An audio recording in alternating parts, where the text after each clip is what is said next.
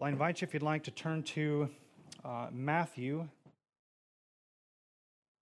20 is what we're going to be looking at. We'll be continuing with Ephesians and Exodus. I thought maybe we'd look at a few uh, parables just for variety. So uh, this morning, Matthew 20, uh, verses 1 through 16, uh, it's called the, the Laborers in the Vineyard. As quite a few have pointed out, maybe the, the better title would be the the compassionate vineyard owner, because a lot of focus is upon uh, the owner himself.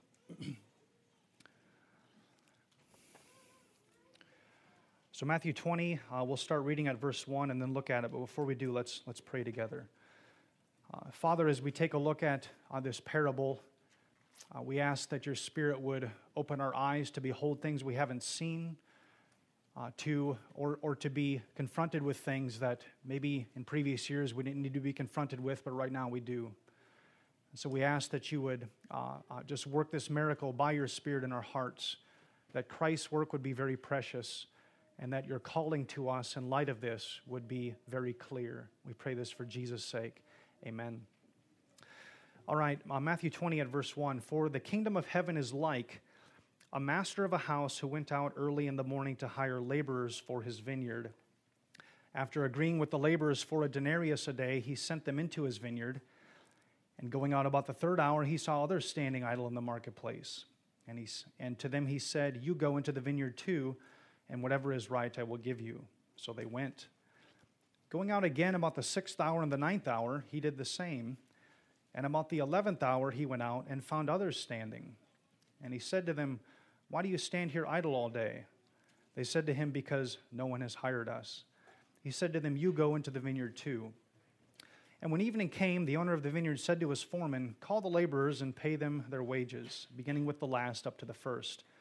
And when those hired about the eleventh hour came, each of them received a denarius. Now, when those hired first came, they thought they would receive more, but each of them also received a denarius. And on receiving it, they grumbled at the master of the house, saying, these last worked only one hour, and you made them equal to us who have borne the burden of the day and the scorching heat. But he replied to one of them, Friend, I am doing you no wrong. Did you not agree with me for a denarius? Take what belongs to you and go. I choose to give this last worker as I give to you. Am I not allowed to do what I choose with what belongs to me? Or do you begrudge my generosity? So the last will be first, and the first last thus far, the reading of God's word. May He bless it to our hearts and lives this morning. So, uh, beloved people of Hope Church and everyone with us here uh, this morning, uh, I just want to uh, dive in and notice uh, three things in particular um, uh, from this parable. the first is simply the compassion of the vineyard owner or the compassion of God. secondly, the generosity of God. And then finally, the grumbling at God's generosity or, or how we handle God's generosity. So, those three things. And and let's just uh, dive in, verses 1 through 7, to the compassion of the vineyard owner. I want to uh, read those just so they're fresh in our minds again, and then we'll walk through it. For the kingdom of heaven is like a master of a house who went out early in the morning to hire laborers for his vineyard. After agreeing with the laborers for a denarius a day, he sent them into his vineyard. And going out about the third hour, he saw others standing idle in the marketplace. And to them he said, You go into the vineyard too, and whatever is right I will give you. So they went. Going out again, about the sixth hour and the ninth hour, he did the same. And about the eleventh hour, he went out and found others standing. And he said to them, Why do you stand here idle all day? They said to him, Because no one has hired us. He said to them, You go into the vineyard too. So uh, that, uh, that's a, a, a, rather large portrait of the owner himself. Now, the first time the owner travels to town, it's about 6 a.m. He shows up there. This was not an uncommon thing where people would be standing there. They're not landowners who are there waiting to be hired, they're day laborers. Uh, these are not wealthy people. They're likely living uh, uh, day by day, paycheck by paycheck, we might say. And so they need to work in order to feed their families, pay their mortgages, whatever they had to do. So they're gathered in a group. They're all standing there at a public spot that was well known by vineyard owners or landowners where you can go hire people. Uh, much like our temporary agencies are today, you can call them up and you know, you know where their phone numbers are, they're listed. So the owner goes there at 6 a.m. and finds people there and says, Hey, I'm willing to hire you. And what do you want to work out? So they worked out a deal of, well, let's do a denarius for the day's work, which was a typical day's, uh, day's wage. Uh, you're not going to get rich off this, but it's maybe uh, above minimum wage. You can, you can do fine with a denarius a day. And so they agree to it, and he says, Well, then go work in the fields, and off you go. Well, the owner comes back three hours later at 9 a.m., and he hires more. And the agreement with them is don't worry, I'll do what's right as far as paying you goes. So they trusted the owner of the vineyard, and off they went to work. And, and the text says that he did the same thing again at noon and three. So three every three hours he's coming out. So at noon he shows up again, and he says, I'll pay you what's right, go work. At three o'clock in the afternoon he comes, which is very odd because most of the people would likely have gone home by now uh, you're not, you're not going to wait. Who's going to hire you for three hours of work? But he comes back at 3 o'clock, hires more. And then here's the real stretch. The owner comes back at 5 p.m. We got a day left in the, an hour left in the day. Okay, 12 hour days. They're making hay while the sun is shining. It's time to work in the vineyard, and off we go. He shows up at 5 p.m. One hour left. Maybe what's more amazing that there's people still standing there at 5 p.m. These are people who are desperate. But he hires them. And after he hires them, he says, Look, go work. And so, so off they go. Now, what's fascinating about this, there's quite a few things fascinating, but, but uh, first one is that uh, there was still people standing there at 5 p.m. Most people would go home by noon. Most people would not wait this long. They would not have that kind of patience, or they would not be this desperate. But there were people still standing there at 5 o'clock. He does not say anything to those people about what he's going to pay them. There's no agreement on payment a denarius or anything like that. He doesn't even tell them he's going to do what's right by them. They just sign up to work for an hour and off they go. And what's also interesting is that this owner in the parable looks a little bit crazy. He either looks incompetent because he didn't know how many people he needed at the start of the day. Why are you coming back six o'clock in the morning? You start. You come back at nine, noon, three, and then five. Is did you just buy the vineyard? Is this your first year working in here? He either looks incompetent or there's something else going on in the story, which I hope we'll see in just a moment. Either he's incompetent or extremely compassionate and extremely generous. And something else that stands out is that the owner himself went. In this day and age, if you were the owner of a vineyard, and maybe a sizable vineyard as this owner might be, or as the parable might suggest, we're not given to know the size of it, you would send your foreman or, or some other people to do this task, go hire people. As an owner, you wouldn't necessarily be this involved in the hiring of day laborers. Somebody else can go do this. But this owner actually shows up himself. This owner in person actually shows up uh, to hire the day laborers and to work out what they're going to be uh, paid. And then what else is astonishing about this owner is that he continues to pick the leftovers. Most people would show up at 6 a.m., they grab the people who are strongest, who have the greatest reputation, right? If you've worked with uh, uh, um, temp agencies, you know what this is like, or, or you're going to hire people, you go through a rigorous employment process. We're going to employ you for the day, or we're going to employ you uh, in perpetuity. Uh, we want to make sure that you can make the cut.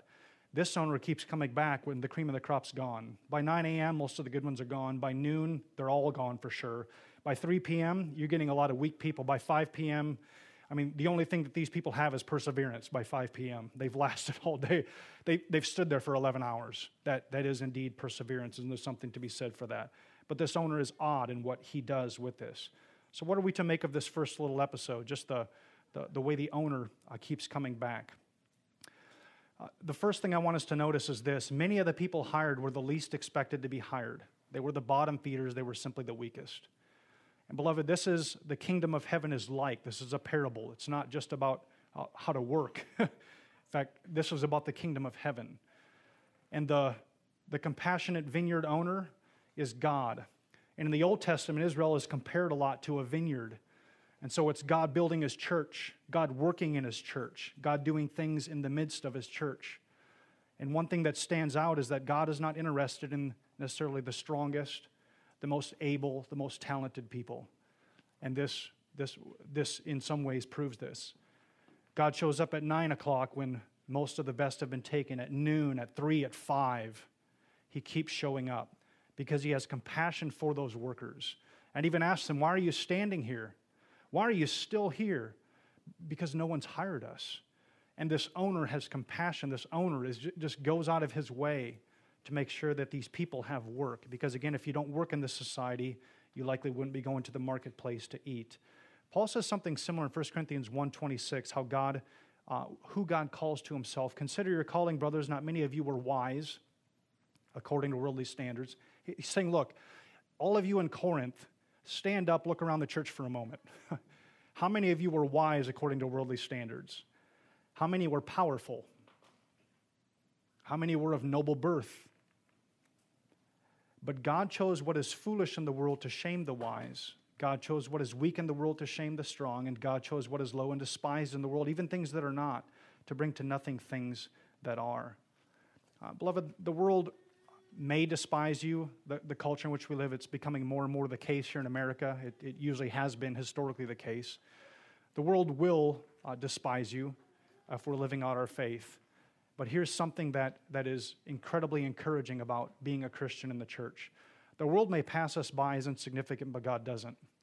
God builds his church with the C team. We've looked at this before, right? If you're going to build an NBA basketball team, you go to Duke and you grab Zion Williamson or RJ Barrett, or you go to Virginia and grab some stars there. That's how you build an NBA basketball team, right? But here's how God builds his team He goes to the fifth graders and he says, I want you on my team. he goes to the, the country schools where there's maybe 50 people in the whole school 10, five, five per class and says, I like these third graders. They, they've, they've, they've got enough skills for me because I'm going to make my power manifest in their weakness. And I'm going to build a kingdom that no human being, no king, no authority can destroy, no army can, can wipe out. I'm going to build a kingdom with people in the world's eyes who don't really matter. They're insignificant. Now, some are really wealthy, some are of noble birth, beloved, but there's not many, is what Paul's saying. Indeed, we're starting to see this even in this parable of the workers in the vineyard. That God isn't concerned about those who've got those bulging muscles and are standing there at 6 a.m. He's coming back all throughout the day to continue to pick up more and more people. Something else that I think uh, gets our attention here is that the Lord is willing to look foolish in building his church. The owner who comes back, how many times? what were people saying about him? We don't know but it wasn't necessarily the, the best looking thing for him to keep coming back, keep coming back. People were likely thinking, who is this guy? What, what's the matter? Why, why couldn't he get it right at 6 a.m.? Beloved, God is willing to look foolish by choosing people who are weak in order to build his church. He's willing to look foolish that way, or he's incredibly wise. The world will call it foolishness. And this is really a, a, small portrait of what God has done for us in the Lord Jesus Christ, because that was the ultimate foolishness, right? If you're going to try and save a people for yourself, do you send your only begotten Son down into this world in the form of a baby? I mean, that's ultimate weakness. Uh, needs to be fed, needs to be carried down to Egypt, uh, needs to be cared for in every way that we need to be cared for when we're infants, except he just didn't have any sin. Uh, beloved, that's, uh, that's incredible weakness Paul says in 1 Corinthians 1 again, the, the Greeks, the world, the philosophers, they'll call it, this is just foolishness. The Jews will say this is foolishness. It, it just doesn't work, it doesn't add up. This is, this is not the way you build a kingdom. And then you don't build a kingdom by having this glorious, infinitely valuable second member of the Trinity uh, come to his own and have them not receive him. They should be praising and worshiping him. And you don't build a kingdom by having him go and be mocked with a purple robe and crown of thorns pressed into his head. And you don't build a kingdom by having him be spit on, and you, you certainly don't hang him on a cross. You, you don't put him there. That, that's the foreigner's, the slave's death. That's not how you build a kingdom. And yet, that's exactly how God builds his kingdom, beloved through weakness, uh, through using the least. Uh, uh, people like you and me. I don't know if you've looked in the mirror lately, but none of us are outwardly impressive. None of us. Uh, if, if, if any of us in this room died, probably the world wouldn't even stop. The world wouldn't even slow down. It, it wouldn't even stop. A few people would come to our funerals, right? And this is the case with most of the people in the church all around the world. A few people would come to our funerals, a few people would come to the graveside. Five years from now, maybe we'd get a visitor or two a year, maybe. 50 years from now, have you ever walked to the graveyard? You ever gone there? have you ever looked at how many stones are out there? Be interesting to have a, a, a, a still camera set out there and see how often someone comes to visit someone who's been dead 150 years. Uh, my guess is that you, uh, 50 years might pass before anybody even comes, if, if that. Beloved, we are expendable people, and that's how God is building his church. that's how God's pleased to do this, so that he gets all the glory and that none of us can boast. None of those laborers hired at 5 p.m. can walk around and say, hey, I was just, in, I was so incredible that he picked me first. None of them could say that. Well, I want us to take a look at um, the generosity of God. Uh, verses 8 through 10 When evening came, the owner of the vineyard said to his foreman, Call the laborers and pay them their wages, beginning with the last up to the first. And when those hired about the eleventh hour came, each of them received a denarius. Now, when those hired first came, they thought they would receive more, but each of them also received a denarius. So, uh, again, just this far. So, it's quitting time. It's six o'clock. The owner had the foreman call everyone in to give them their paychecks. They didn't have, obviously, direct deposit, so they're going to hand out cash, uh, a denarius. And the owner switches this up. Normally, you would expect that the owner would pay the first people who had been hired first, and the people who had been hired last, they would pay last so that the people who are hired first, they get the denarius, they go home, there'd be no scuffle, there'd be no grumbling, and they could just start walking away, and then the owner could pay everybody else after that. But the owner flips this around for a reason. He wants the people who got hired first to see what's going to go on. The owner forces the issue pay the last people first because he knows what's coming. And he's trying to get the people who were, that were hired first to start looking at their hearts. Know, he's created an occasion for growth you might say. He's creating an occasion to show off his generosity to a certain sector of people. And so the ones who worked one hour, they were paid a denarius. Now, if you're good at math and you're at the back of the line, you're thinking, we're going to get 12. awesome. One hour denarius, we get 12 denarii. This is, this is incredible. If I do this for a little bit, I can retire soon. I can take a year off. We can go on that massive family vacation to Greece or anywhere else you wanted to go. But but then the next group comes in and they get a denarius too. Now, if again you're good at math, they work three hours, you were 12, you're thinking, well, then I get four denarii. But as the groups kept coming, everybody got one denarius. So all of a sudden, math is, this isn't adding up. Math is falling apart. This isn't working mathematically at all. Clearly, the owner is not after a mathematical formula. And finally, those who were hired first, they get their denarius uh, as promised, right? Remember, they made the agreement in the morning at six o'clock in the morning. They made the agreement, and so the owner was fair. I agreed to pay you this, and then he paid it to him. Now, I want us to pause for a moment before we get into their grumbling and just take a look at this. Again, God's generosity doesn't add up like, like we think it ought to many times. For those of us who struggle with a sort of contract relationship with God, where God is uh, kind of our vending machine. We put in two quarters, we get a small Snickers bar. We put in three quarters, we get a regular size. And we put in four quarters, we get the big Snickers. And we put in eight quarters, and all of a sudden the whole row empties up onto our lap, right? a broken vending machine. But some of us uh, might wrestle with. I, I, I trust that all of us do. It's just in different areas. I know I've seen this operate in my heart in, in really sick ways this past week. And I, I hope you see this operate in your, I hope it's not operating, but if it is, I hope you see it. And I hope we can, we can uh, spend time sorting through it and repenting of it. I, I want us to know that where we wrestle with uh, uh, having a contract relationship with God, God will create opportunities for us to stare at that and come to grips with it. It's what he's doing in the parable, right? Um, foreman, pay the last first. Why? I've got something to do here. I've got people to teach. I, I, I think this tells us that God will create opportunities for us to come to grips with that and take a long look at it.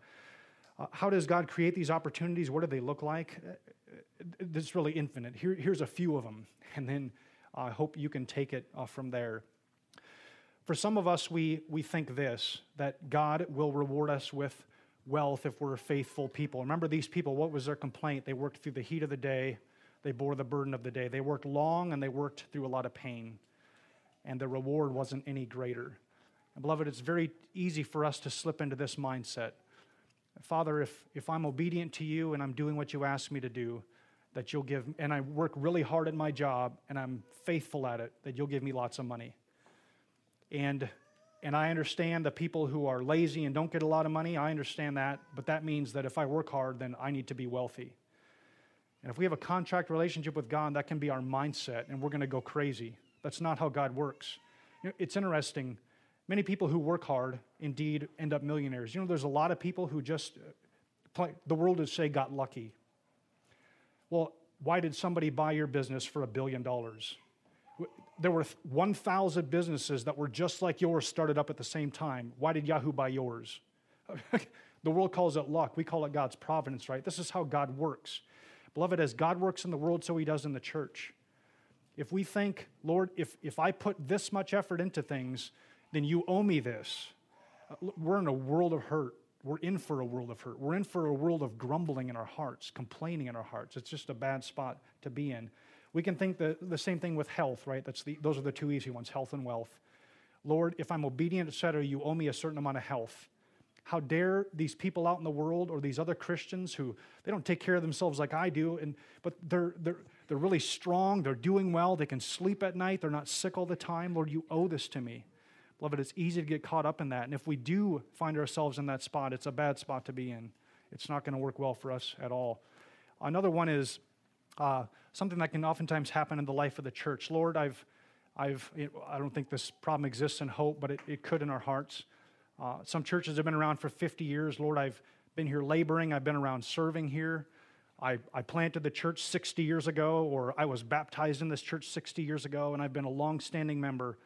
And yet these Johnny come latelys roll into the congregation and they're getting all the praise. They're the ones that have all the positions. They're the Sunday school teachers. And I just keep getting passed by or I'm not being used uh, as much or there's not as much fruit born out of my labor. But I'm inputting all this stuff. Beloved, again, that's a contract relationship with God. Lord, I worked and you agreed to pay me a denarius, but if you're using these really, really feeble people to do more, then you owe it to me. You owe it to me. Remember, what was the mindset of the people? They thought they would receive more than a denarius, says the passage. So our thoughts can actually go, Lord, I thought you were going to do more with me if you do this much with these people. But again, God turns the tables on that so often. Some people think, look, I'm really talented and I'm really gifted, therefore God has to use me. And, and God can't use people who are less gifted or, or less talented. Um, and, and if he does, again, we are, we are in a world of hurt. I've actually heard some Christians say this God gives in proportion to our gifting. So since I'm more gifted than others, God has given me more. Now, in this case, God had actually given them more. But that's not how God gives. He doesn't give in proportion to our gifting. There's tremendously gifted people whom God heaps blessings upon.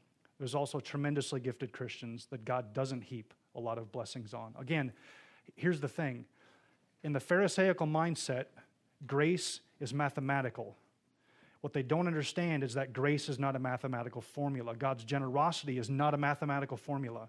If you don't believe that, be the laborers in the back of the line. 12 denarii, now we're down to four. Oh, now we're down to two. I guess I only get one. The math just doesn't add up, beloved. So if we're trying to figure this out, wrap our minds around it, you won't be able to mathematically. Spurgeon, in, in a sermon on this passage, actually said this this is with regard to heavenly rewards. Sometimes we think, Lord, um, if I do this, I'll get a lot of reward in heaven, or if I'm really successful, there must be a lot of reward in heaven. And he had this to say We shall not be rewarded even according to our success. To some men, success is meted out in large measure. That success, which really is not their own, but is the fruit of other people's labors. A man preaches the gospel with many tears for years and sees little fruit. He dies. Another man of earnest spirit follows him and gathers in the old man's sheaves. The former planted, the other man entered into his labors. To whom shall the reward be given? The success is not due to him who seems to have achieved it. You remember the old Romish legend, which contains a great truth. There was a brother who preached very mightily and who had won many souls to Christ. And it was revealed to him one night in a dream that in heaven he would have no reward for all that he had done. He asked to whom the reward would go, and an angel told him that it would go to an old man who used to sit on the pulpit stairs and pray for him. Again, uh, our views of success, beloved, are not how God's going to necessarily reward. God has a different reward system. It's, it's His to give, and He'll give generously, but He'll give as He pleases. You remember uh, the ministry of Isaiah? Spurgeon goes on to talk about the ministry of Jeremiah, a weeping ministry. Isaiah, go and make their hearts hard. I mean, Isaiah was diligent, just as diligent as every other prophet, and yet there was basically no fruit out of his work. And how'd you like to be Noah? This is probably the hardest one, right? 120 years worth of sermons. I don't know how often he preached. Maybe none of us do. That's a lot of sermons. And guess who gets on the boat with you? Nobody except your family members. That's it. Nobody. Beloved, again, hard work, diligence, and God chooses not to bless it with worldly success. Sometimes in a reformed world, we can actually view things. Uh, if, if you're in different circles, you think, well, if a church is growing, they must be doing something right. In our reformed world, oftentimes we say if a church is growing, they must be doing something wrong, right? But again, that's math. That, that doesn't work. Maybe people are doing a lot of things wrong, and God's saving many through them. It doesn't add up. That's oftentimes how it happens. And the people who are doing a lot of things right, God doesn't use to save many through. Again, it doesn't add up, beloved, but that's how our God works. And uh, again, in our circles, we might think the more learned I am, the more degrees I have behind my name, the more God will bless my work, the more He'll bless my evangelism, the more He'll, he'll reach people and be a blessing to other people. But again, God doesn't, uh, God is not bound to that sort of system. And then you encounter a Spurgeon, right? 17 year old preacher who's filling stadiums full as he, as he progresses and matures. You encounter today a, a Matt Chandler has a Bible degree and God's adding a thousand people to his church a year. It's uh, just amazing what the Spirit's done in converting people. Again, God blows uh, our expectations out of the water uh, with regard to his generosity until we finally say, Uncle, hopefully, and say, Lord, the denarii, the money is yours to give. The blessings are yours to give as you want. And that's why he asked the question Is it not mine? Can I not do with it as I, as I please? So, the third thing I want us to look at is uh, the people's grumbling at God's generosity. This begins in verse 11. On receiving it, they grumbled at the master of the house, saying, uh, These last worked only one hour, and you've made them equal to us who have borne the burden of the day and the scorching heat. But he replied to one of them, Friend, am I, uh, I am doing you no wrong. Uh, did you not agree with me for denarius? Take what belongs to you and go. I choose to give to this last worker as I give to you. Am I not allowed to do what I choose with what belongs to me? Or do you begrudge my generosity? So the last will be first. Uh, notice uh, first, there's many things to notice here, but one of the things I want us to notice is this, this notion of grumbling. Um, on receiving it, they grumbled. Now, it's literally to murmur, to speak under one's breath, to kind of speak in low tones, like it's, they don't want to be heard. They're like, You've got to be kidding me. no way. I can't believe this. Uh, this is unfair. You can hear them. This is unfair. Again, if, if you're coming from a mathematical perspective, what, what, what, what he does is either unfair or it's extremely generous. And it turns out to be generous because he's not being unfair at all.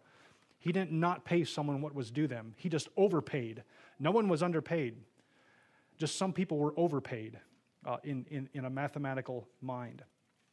Now, why is it such a big deal to grumble? Uh, if you remember, the Israelites did a lot of it in the wilderness, and many of them perished in the wilderness. And Paul picked this up in 1 Corinthians 10:10 10, uh, and following with, with these words: We must not put Christ to the test, as some of them did, and were destroyed by serpents, nor grumble, same word, as some of them did, and were destroyed by the destroyer. Now, these things happened to them as an example, but they were written down for our instruction. What's the point? Grumbling's a big deal. The heart, the inner attitude that's going on inside of these people who felt like they were underpaid is a, is a big deal, beloved. It's a real problem. It's not something that they should view lightly. It's not something God views lightly. It's another way of telling God, look, you're not fair you're not wise enough or smart enough to figure out who deserves what and who doesn't, doesn't deserve what. It's a heart which basically says, God, you're not allowed to be generous. Your generosity is simply unfair. You're not allowed to distribute grace. Now, what drove them to begrudge the owner's generosity? It's, it's interesting. They actually tell us uh, what's going on. The, the people who are complaining tell us what's going on in their hearts in verse 12. These last worked only one hour, and you have made them equal to us. Ooh. That's, that's what's going on. They were hired first. They had all the gifts, the talents. They had all the external signs of someone who should have been hired first. And in their hearts and minds, they entertained this notion I'm just better than these other people standing here. These other workers, I'm just better than them. They're, they're not equal to me. No way. I'm, I'm worth more money. That's why I get hired first. They had a problem with, they had a superiority problem. They thought they were superior to the other people because they were hired first. And what God's grace proves is that they weren't superior after all. And I think we can at least say this much. When we think that our gifts or talents or our hard work or our length of service makes us superior to other believers, we're just in a dangerous spot spiritually. That's a bad spot to be in. Because what these laborers had forgotten largely is that they're still day laborers. when the landowner went out, he didn't hire other landowners. He didn't hire other owners of the vineyard. He hired day laborers, unimportant people. You can give them, you can find them anywhere. And the people who are hired first thought, because I'm hired first, I'm more important. But the reality is, is that they're not any more important than the other people. And that's the kingdom of God, beloved. Now, in the world, uh, when, when people come and hire, there are people, there are other people more important, right?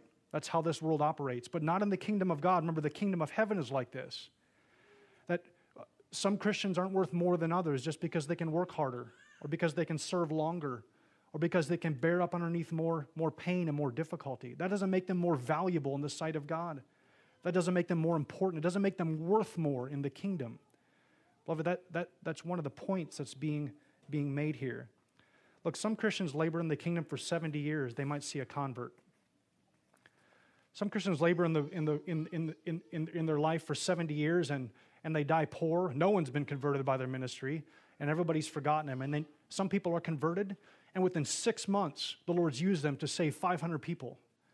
How does that add up? It doesn't add up. And, and what's going on in the hearts of these people is because this doesn't add up, God is wrong. God is unfair. This isn't right. And what they're coming to grips with is actually God is fair, God is just generous. And what you can't handle is not how God treated you fairly, but you can't handle God's generosity to other people.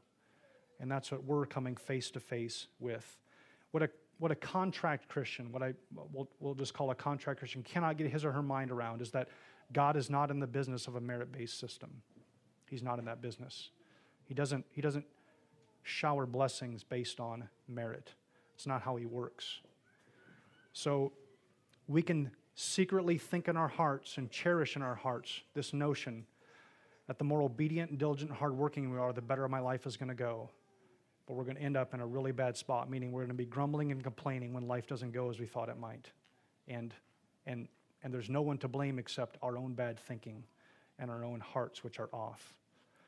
So many of us here might think, I think this is for all of us, it's first for the Pharisees and the scribes, right? They're the ones who bore the heat of the day. They're part of the Old Testament church. And then all these prostitutes and tax collectors and sinners are coming into the kingdom. They're like, what in the world is this about? We've been here for so long. Why do they get, why do they get heaven too? Many of us who've been Christians for a while, we can have the same attitude when we start looking at our gifts, our talents, we come to grips with them, and we can forget that we're all just day laborers. What the, what the Pharisees forgot is that they're sinners. What the Pharisees couldn't wrap their minds around is that maybe they were hired first, but that doesn't make them more important. And beloved, if we wrestle with this, a grumbling spirit, God, why is this Christian way more wealthy than I am when they're lazy? Uh, be practical. Lord, why is this Christian really healthy when, when they don't take care of themselves like I do? Why have you used this Christian mightily? Why, why do they have so much peace and contentment? But man, you look at their life and it just doesn't add up. And I'm obedient, I'm hardworking, I'm diligent, I obey your commands, I'm striving to do what's right legitimately, even for all the good reasons. Lord, I love you. You've done so much for me. Why does my life not reflect it outwardly? Beloved, that's just not how God's generosity works. But, but know this if you're in that spot, you will get your denarius, you'll get your eternal life. God will be fair with this. You trust in Jesus Christ, He calls you to work in the vineyard, He brings you in, you will get your eternal life. But you might not get wealth with it, and you might not have health, and you might not be used incredibly and get a lot of praise of people and serve in whatever capacities you think are more important. Some people think officers of a church or Sunday school teachers or being great evangelists or being missionaries on the field or being great hosts in their house.